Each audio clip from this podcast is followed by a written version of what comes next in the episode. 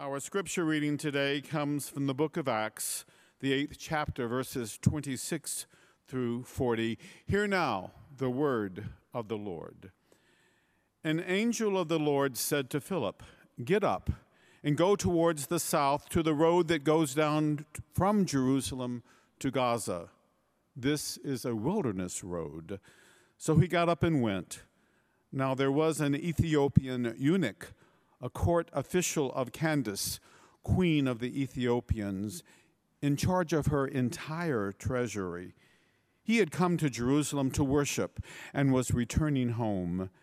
Seated in his chariot, he was reading the prophet Isaiah. Then the Spirit said to Philip, Go over to this chariot and join it. So Philip ran up to it and heard him reading the prophet Isaiah he asked, Do you understand what you are reading? He replied, How can I understand unless someone guides me? And he invited Philip to get in and sit beside him. Now, the passage of the scripture that he was reading was this Like a sheep, he was led to the slaughter, and like a lamb silent before its shearer so he does not open his mouth. In his humiliation, justice was denied him. Who can describe his generation? For his life is taken away from the earth. The eunuch asked Philip, About whom, may I ask, does the prophet say this? About himself or about someone else. Then Philip began to speak, and starting with the scripture, he proclaimed to him the good news of Jesus. As they were going along the road, they came to some water, and the eunuch said, Look, here is water. What is to prevent me from being baptized? He commanded the chariot to stop, and both of them, Philip and the eunuch, went down into the water, and Philip baptized him. When they came up out of the water, the Spirit of the Lord snatched Philip away. The eunuch saw him no more and went on his way rejoicing. But Philip found himself at Azotus, and he was passing through the region he proclaimed the good news to all the towns until he came to Caesarea. The word of the Lord. Thanks be to God. Please be seated. Well, welcome again. Thank you so much for joining uh, in worship with Peachtree Christian Church. Uh, as we turn to this text, uh, let us join in prayer.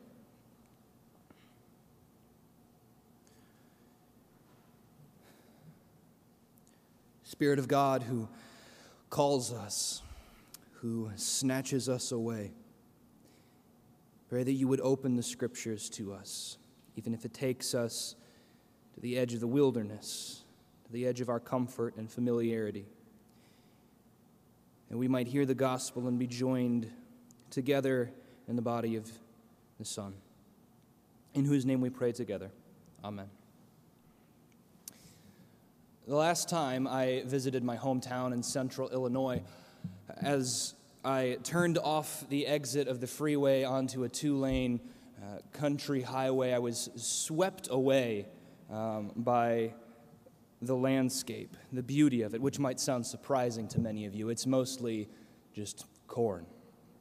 But I've, I've seen it and said it before, but this time I was especially overwhelmed but what, by what I've heard called the imposing sky of that region. No hills and few trees, just horizon on all sides, nowhere to hide. Uh, Reverend Stone has told me that her husband once said of the very area that I grew up, if, that, that if you gave him a can of tuna to stand on, he could see another 10 miles. Thanks, thanks, Jim. I think it's funny. On one of these two lane country roads, you might uh, not see another car for miles, then off far in the distance, you can see maybe a tiny dot appear. And because you might be the only two vehicles on the road and you can see someone coming from so far off, there's enough time to create uh, a feeling of anxiety, even feeling exposed.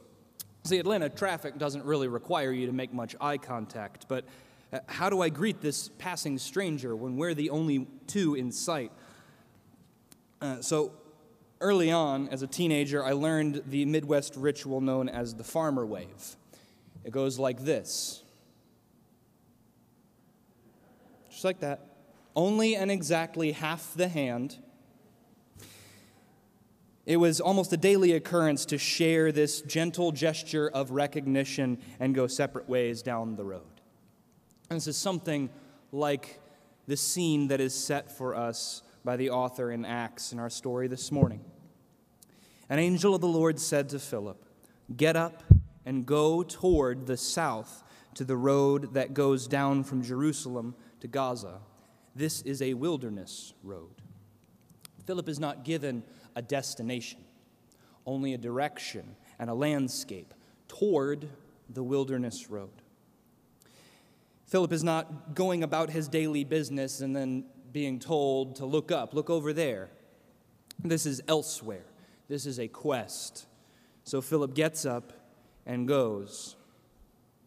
And like the lone driver on a long state highway, behold, an Ethiopian eunuch, a court official of the Candace, queen of the Ethiopians, in charge of her entire treasury. They are alone on this wilderness road, but this is not like greeting a familiar farmer with a two and a half finger wave. This encounter will require more. Because every descriptor of this character that is given alerts the reader that something different is happening, something that pulls us to the edge of our comfort zone. Despite this multifaceted description, the author hereafter refers only to the eunuch, which may indicate that this is the most important identity for the story. I'll try to use tact in unpacking this. In the ancient world, eunuchs were commonly employed or used in royal courts and bedchambers of rulers. Especially when made eunuchs before maturity, they were seen as less risky officials who could be trusted to oversee households, including women and treasuries. They also served as rulers' representatives who, because of their ambiguous gender, were able to move in spaces and in company that the rulers could not. And again, without delving into details or descriptions, eunuchs were destabilizing the customary sense of what it meant to be male or female. Ancient authors struggled to designate and define their gender as well as their sexuality. The eunuch's presence, the eunuch's body challenged what was considered normal and natural, and especially challenged ancient constructions of masculinity, both Greco Roman and Jewish. And even the other identifiers given for this person in the story seem intentionally ambiguous. He clearly enjoys uh, riches and responsibility. He oversees the treasury and is riding in a chariot with a scroll, which would have been a rare possession. And yet, in the ancient world, the eunuch was what has been called the ultimate servant. He was likely dark skinned and came from Ethiopia, uh, probably closer to modern day Sudan, and commonly considered the exotic edge of the earth by ancient writers, provoking much fascination. But he also came to Jerusalem to worship and is reading from the Hebrew prophet. He appears to be uh, Uh, what is known as a God-fearer, a Gentile who revered the Jewish God and faith but stopped short of certain ceremonial requirements. In the ancient eye, this is a Jew, but not a Jew, a man, but not a man, powerful, yet a servant. In every way, the eunuch resists being pinned down or categorized, aside from the certainty that he is in every way on the outskirts socially, religiously, ethnically, geographically, and more. This is, nevertheless, the singular person toward whom the Spirit moves Philip, pulling Philip from a growing ministry in Samaria out to the edge of nowhere. God says, This one. Given this ambiguous start, it makes sense that the story moves forward by questions.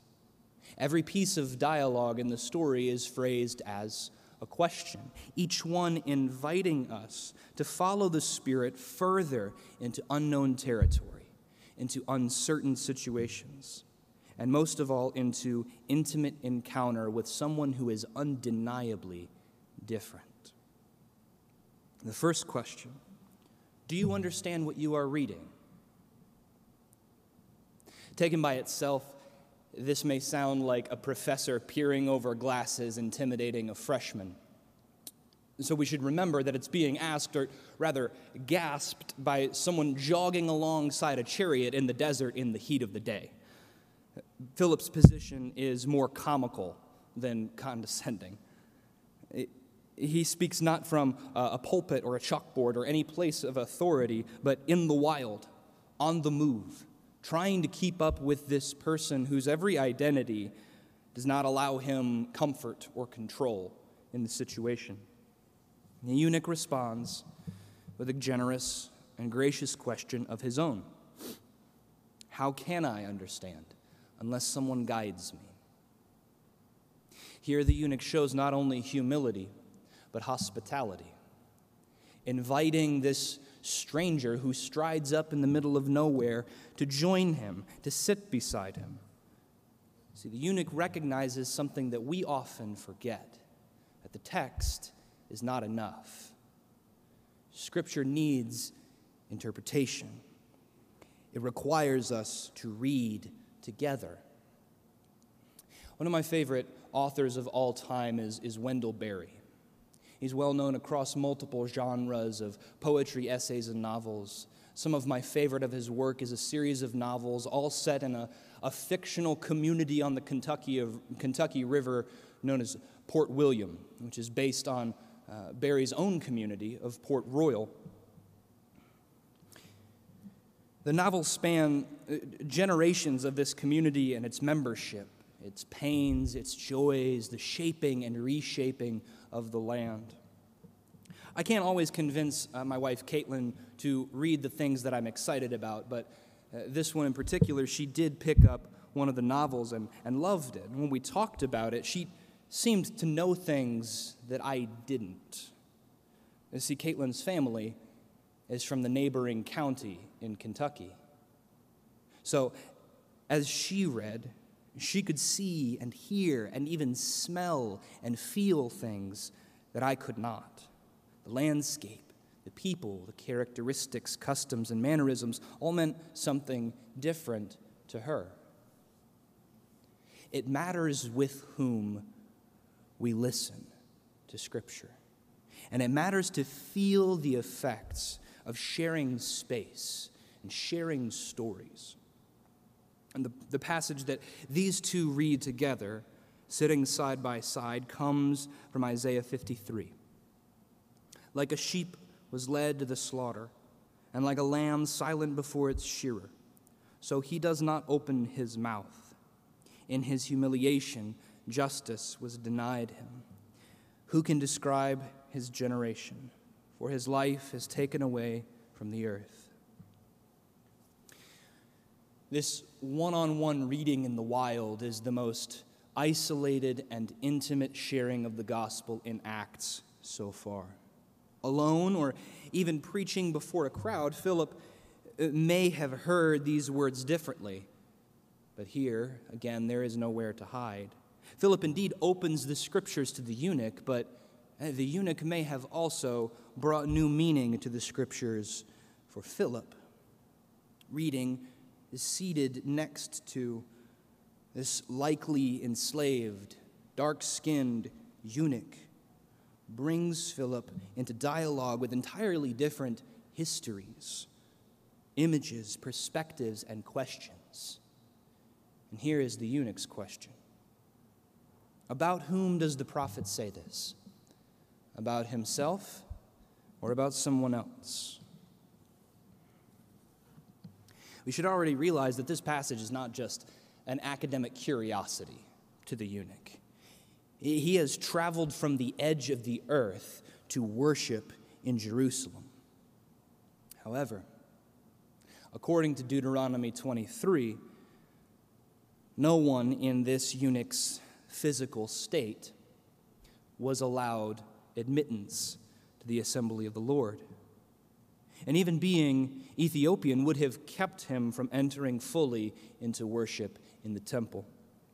So, he may have reached out for an encounter with God only to find himself excluded by God's people for his race and for his offense to their understanding of gender. Now he travels back through the wilderness reading the prophet's painful words. In his humiliation, justice was denied him. The eunuch may be looking for himself in this story. Is this only a word about the past, or does this mean something for me? He is seeking. Many of us come to the scriptures wondering how this ancient, confusing collection of texts is supposed to say something about me. And maybe the eunuch has even already read ahead. As only a few chapters later in Isaiah, he goes on to proclaim Do not let the eunuch say, I am just a dry tree.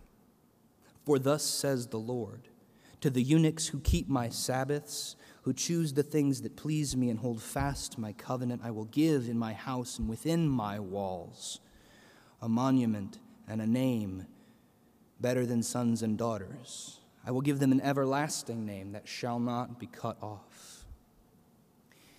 With this promise on the horizon of the text, the eunuch may be looking for hope for belonging, for vindication from the suffering he reads in the earlier chapter and feels in himself. And so the Spirit sends Philip to him personally. The last two weeks, we've uh, heard the sermons of the early church. Today, however, we don't get to hear how Philip proclaims the good news of Jesus. We are given only questions and actions. The story invites us to recognize the gospel not in what words are spoken, but in the effect that they have. Even if that effect, once it begin, begins with a question What is to prevent me from being baptized? Now, the ancient reader knows full well that just about everything prevents this eunuch from being baptized. The author clearly stacks the odds against the eunuch from the beginning. But that doesn't seem to matter now. The answer is assumed.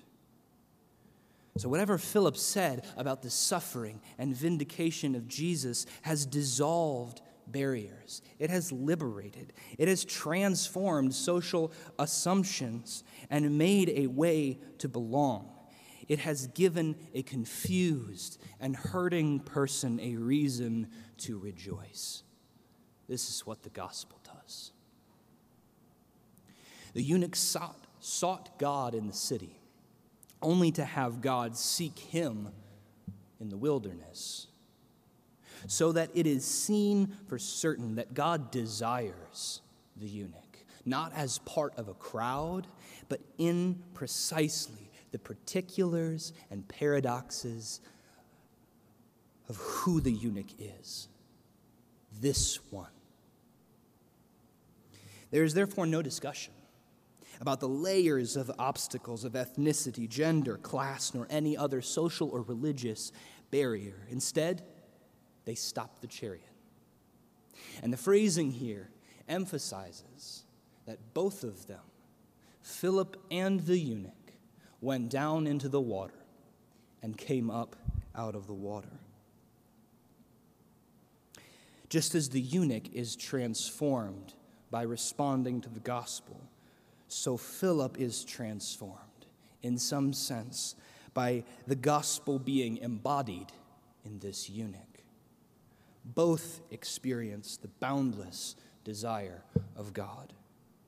Acts is a series of such experiences of God's desire for humanity, moving forward, outward to embrace those who have been held at arm's length.